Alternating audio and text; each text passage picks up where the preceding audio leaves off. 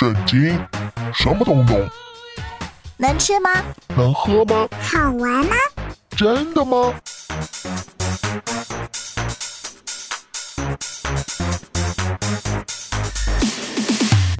圣经鸡尾酒。干杯！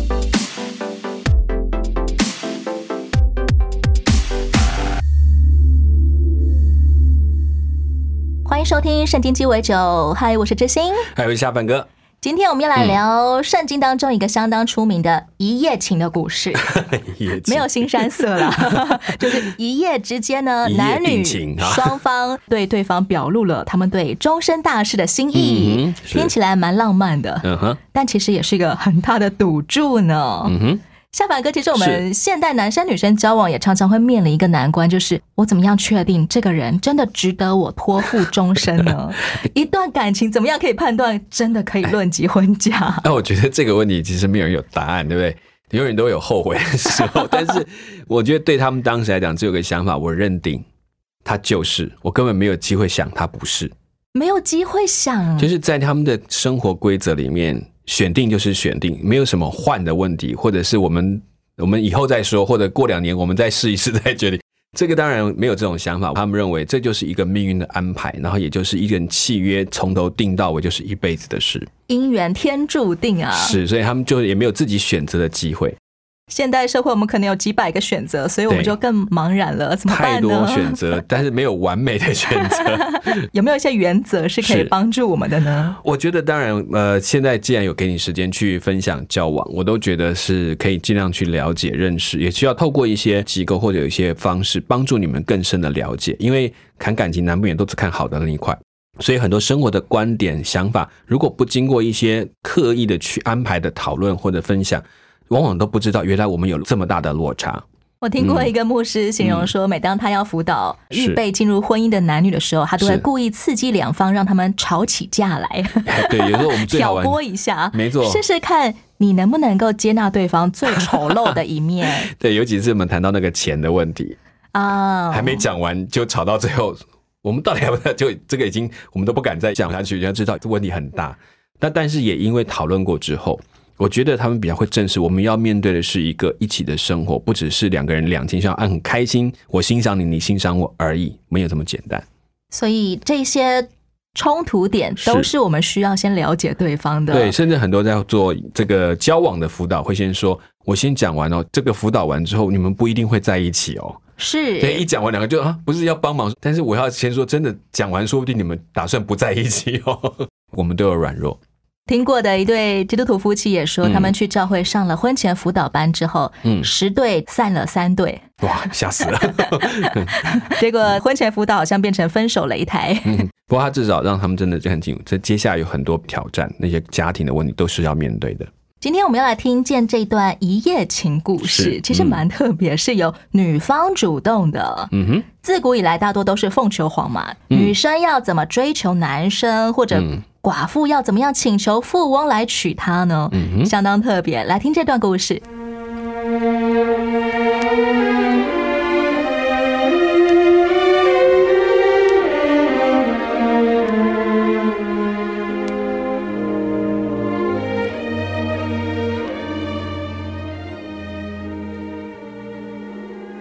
我的女儿啊，收割季已经过去了，我必须替你找个丈夫，这样你才有归宿。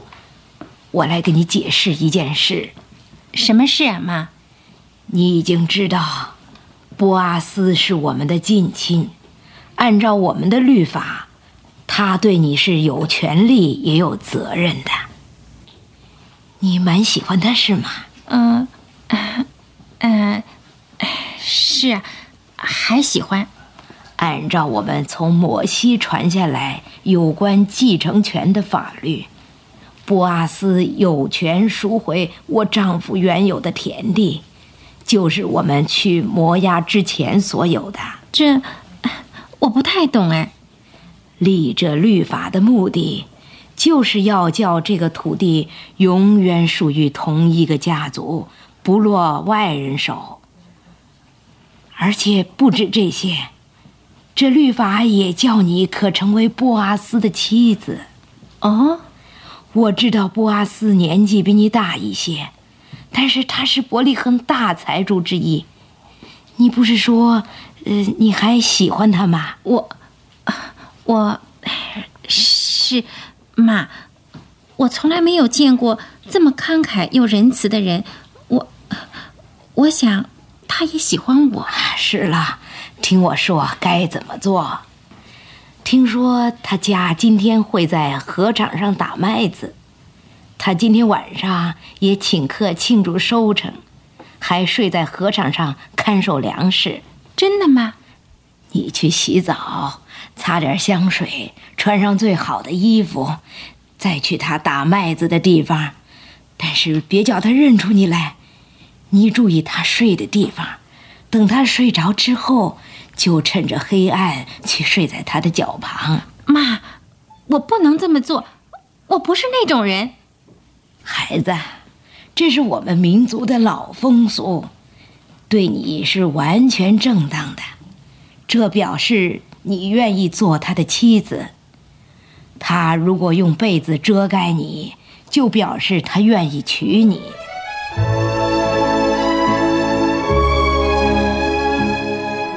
德就照婆婆的话去做。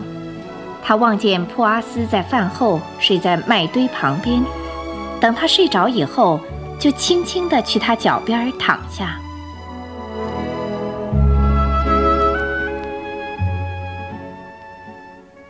半夜，普阿斯醒来，翻身。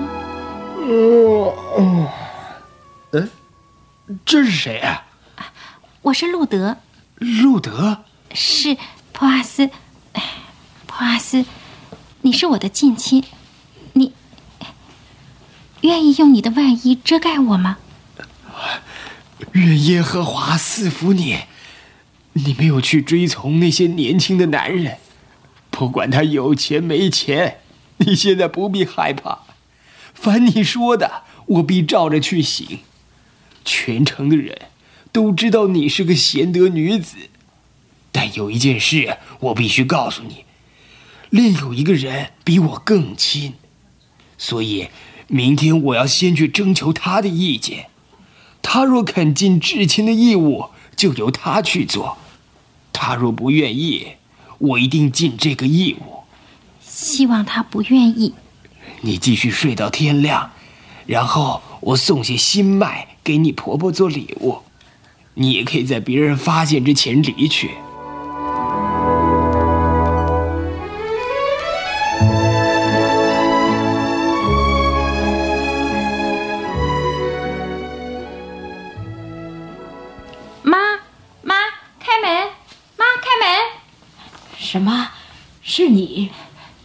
路德吗？是我妈。哦，我来了，孩子。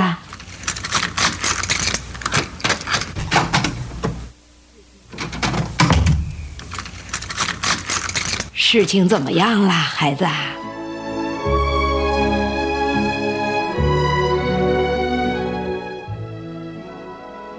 路德将详细情形告诉了婆婆。包括另有一位更亲的亲属可赎回土地和娶她，那我们就等着瞧吧。我保证，波阿斯今天一定全力去办这件事，直到办妥为止。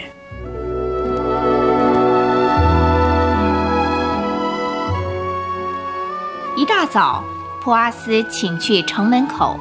因为古时候的人有许多的重要事情都在城门口办，他坐下不久，那位更亲的人也来了。喂，老兄，我有件事要跟你谈谈，来，请坐下。什么事啊？请说吧。这是件有关法律的事，所以需要几位证人才行。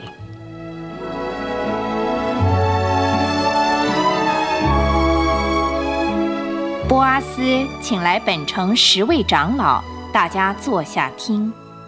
大家都知道，从摩亚回来的纳阿米要卖我们的族兄以利米勒的那块地。我想，当赎回那块地的是你，其次呢才是我。再没有别人了。你愿意赎吗？呃你是说以利米勒的那块地吗？那是块好地。好，我赎，赎地的人也必须娶纳阿米的儿媳，也就是马伦的未亡人呐、我，我这把年纪还再结婚，免了吧，还是你去赎吧，普阿斯，我放弃了。来，我脱鞋给你做证明。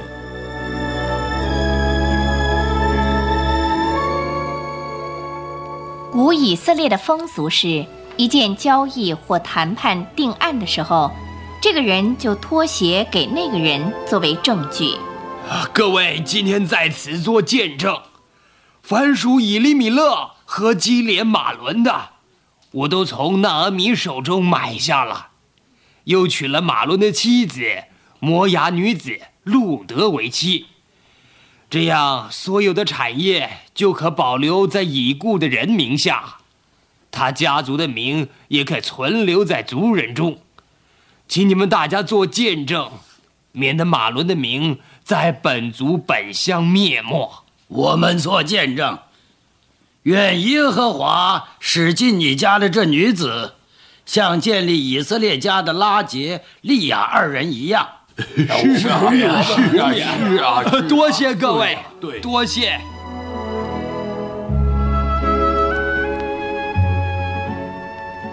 不久，库阿斯和路德结了婚。后来，老拿厄米知道路德怀了孕，就向朋友们报告，他多年就想有个孙儿孙女，大好的日子终于到了。是个男孩，男孩啊！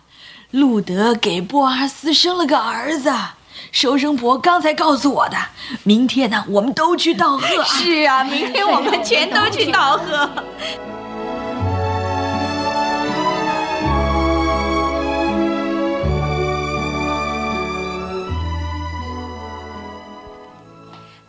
恭喜恭喜！我们来看路德跟孩子啊！请进，请进。恭喜啊！路德也很少看到孩子，你猜谁一直在抱着孩子？一定啊是拿厄米。哎，你们看他，他抱来了。哎，拿厄米啊，耶和华是应当称颂的，因他今天没有撇下你，给了你一个至亲来照顾你。他必提起你的精神，奉养你的老。对，拿阿米生这孩子的路德，他比七个儿子还爱你呀、他们给孩子起名叫厄贝德，他后来是耶西之父，是大卫王的祖父。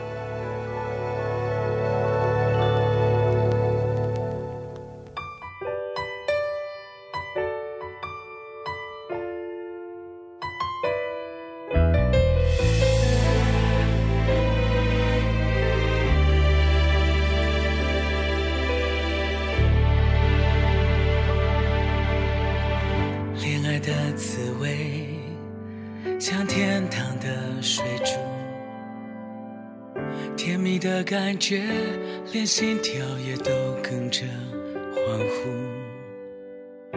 再多的情话也形容不出我的满足，像小矮人娶到白雪公主。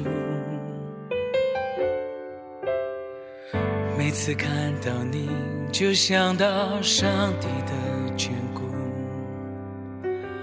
人的有限，在它里头却是丰富。梦想我能爱你到老，连话都说不清楚，还能唱着诗歌，弹琴赞美主。握着你的手，我握住了幸福。我看见你的笑容，带着温暖温度。说过不来比，一起度过高山低谷。我们答应过要一起服侍主，握着你的手，我握住了幸福。相爱的誓言，一辈子要守得住。我们约定好，要紧紧跟随耶稣，牵手走完人生的每一步。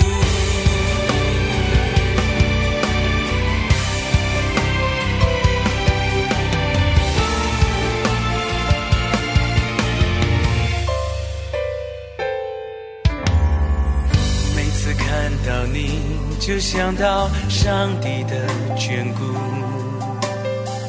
人的有限，在他里头却是丰富。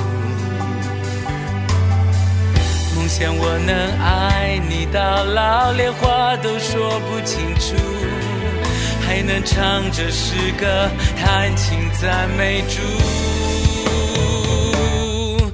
握着你的手，我握住了幸福。我看着你的笑容，带着温暖温度。说过不来拼，一起度过高山低谷。我们答应过要一起服侍主。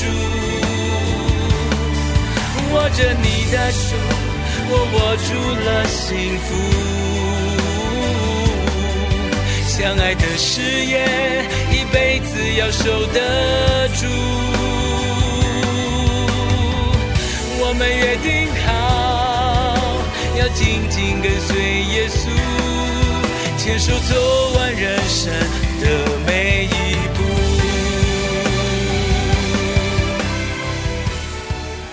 听到的这首深情的歌曲是由刘子俊所创作演唱的《握住幸福》，我是知心，我是下半哥。现在你收听的节目是《圣经鸡尾酒》。嗯，刚刚我们听完了这段异国婚姻的良缘佳话，是很有意思的是，整桩姻缘的起头竟然是婆婆拿阿米要媳妇路德半夜去探探那位有钱亲戚兼大地主波阿斯的心意。是，嗯，这种由女方主动的做法，对当时的风俗民情来说正常吗？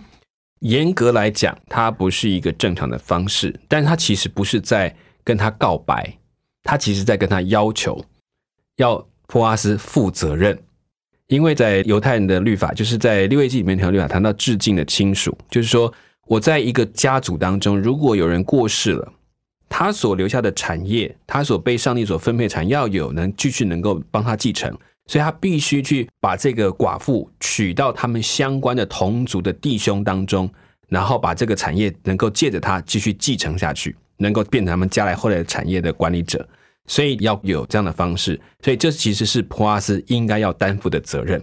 你是我们家至亲亲属，我应该是被你照顾的，你要负起责任来。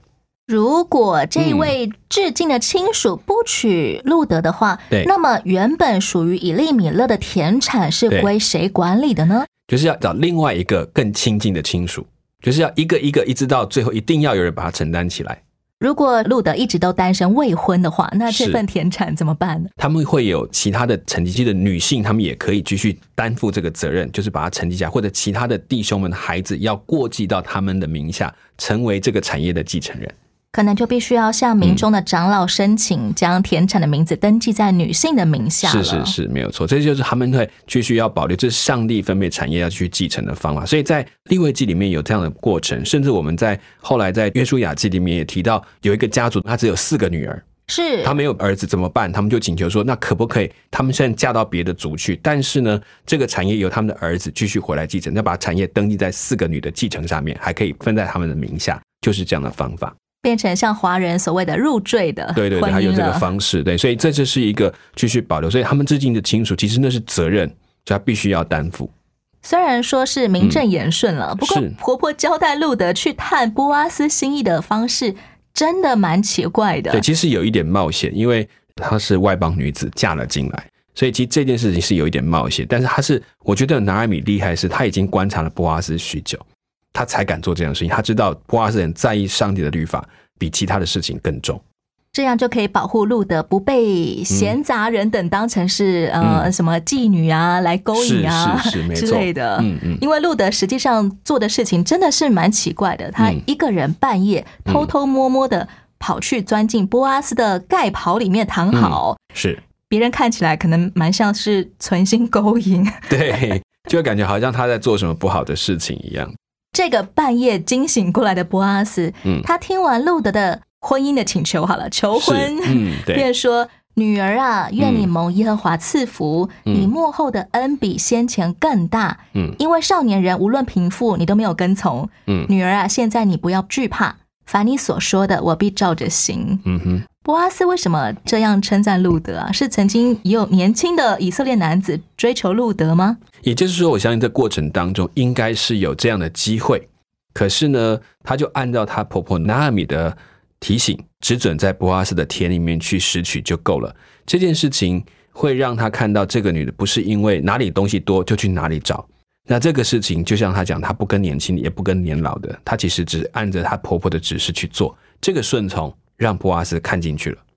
不是照着一般人的标准，嗯你要找个有钱的老人，对或者是呃英俊的年轻人。对，因为你看他从那边跟过来，到了这里也是这么辛苦，但是他没有因为这样啊，那我就去找一个年轻的就走了，就放下这一切，没有，他就继续，而且听从他婆婆指示。这个对普哈斯来讲，这个证明了这个女孩子她真的把自己归属于他们这个家族、这个民族的当中。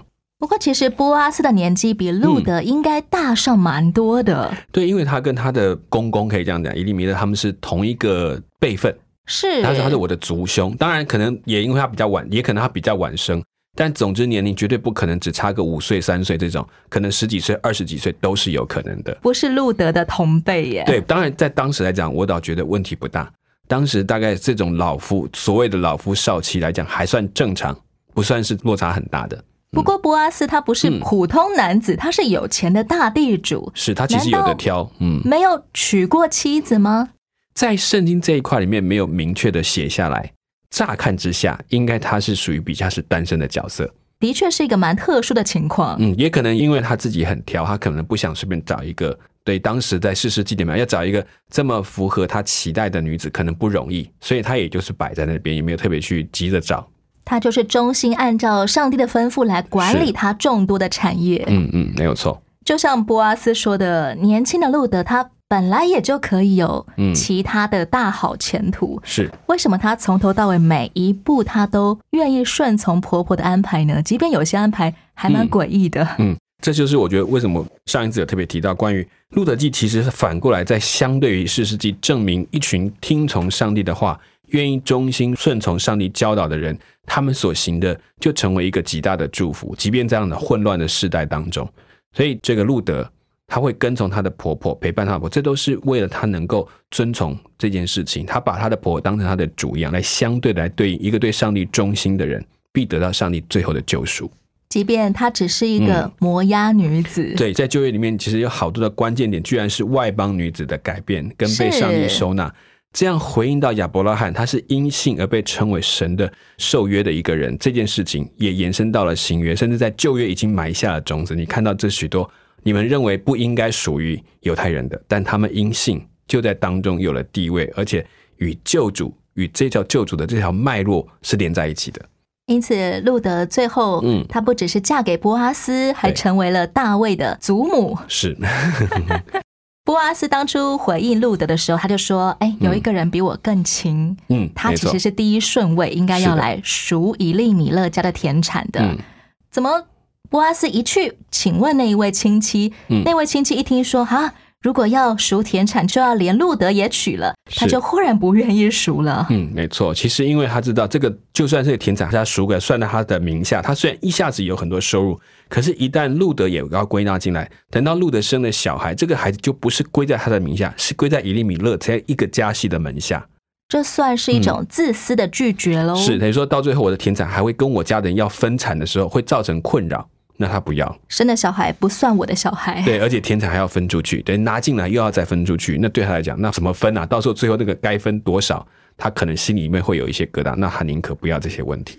对照之下，嗯更可以发现波阿斯有多么的品性正直了。是，其实你看波阿斯，他就把律法彻底的执行，第一步就是他很在乎路德这个单身女子的名誉是啊，你半夜来找我，嗯就叫路德赶快在日出之前离开麦田，不要给别人说闲话。嗯，再来还送给路德六簸箕大麦当礼物，对帮路德扛了一段路哦。嗯，没有错。我想波阿斯的特质很实在呀，很负责任，对很温和，很体贴，是不是嗯好像也给了现代的姐妹们一些择偶的标准呢？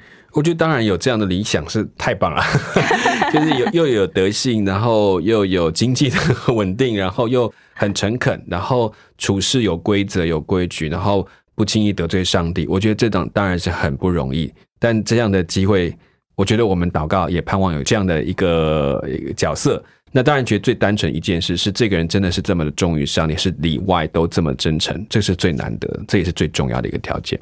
真实在面对婚姻这件事情上，很多姐妹们会发现，我们更需要学习的是像路德一样，嗯，其实我觉得路德的心才真的是难得，他其实根本没有想过他应该跟他只想只想跟一个上帝预备好的人，我就去了，就这样。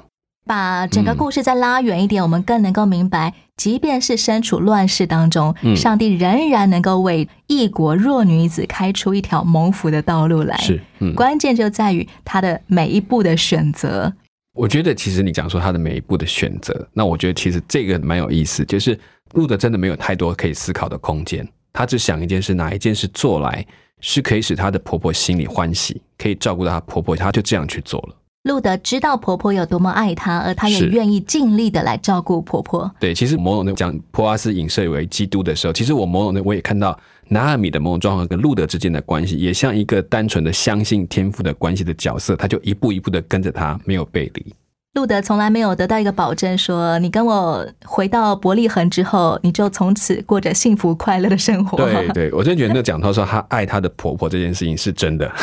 远在路德获得天赐良缘之前，她已经先选择爱了，是的，就是嗯爱她的婆婆，对爱她本来就在她身边的人对，不因为她的婆婆现在有没有机会，她只想一件，她是我的婆婆，我就跟着她。学习爱不是只有在男朋友、女朋友出现的时候才来学习爱的，没错。嗯 我们每一个人，不管男女老幼，真的都需要学习怎么样可以像我身边的人，从现在就开始爱他们吧。是节目的最后，继续来听由刘子俊所演唱的《握住幸福》，我是知心。我是夏凡哥下一回圣经鸡尾酒，我们空中再会喽，，OK，拜拜，拜拜。握着你的手，我握住了幸福。我看着你的笑容，带着温暖温度。说过不来拼，一起度过高山低谷。我们答应过要一起服侍主。握着你的手，我握住了幸福。相爱的誓言，一辈子要守得住。我们约定好，要紧紧跟随耶稣，牵手走完人生的每一步。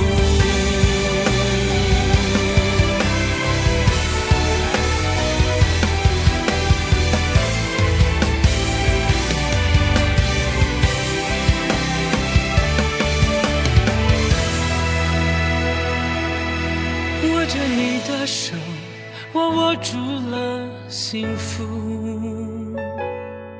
我看着你的笑容，带着温暖温度。说过不来拼，一起度过高山低谷。我们答应过要一起服侍住。握着你的手，我握住了幸福。幸福，相爱的誓言，一辈子要守得住。我们约定好，要紧紧跟随耶稣，牵手走完人生的每一步。牵手走完人生的每一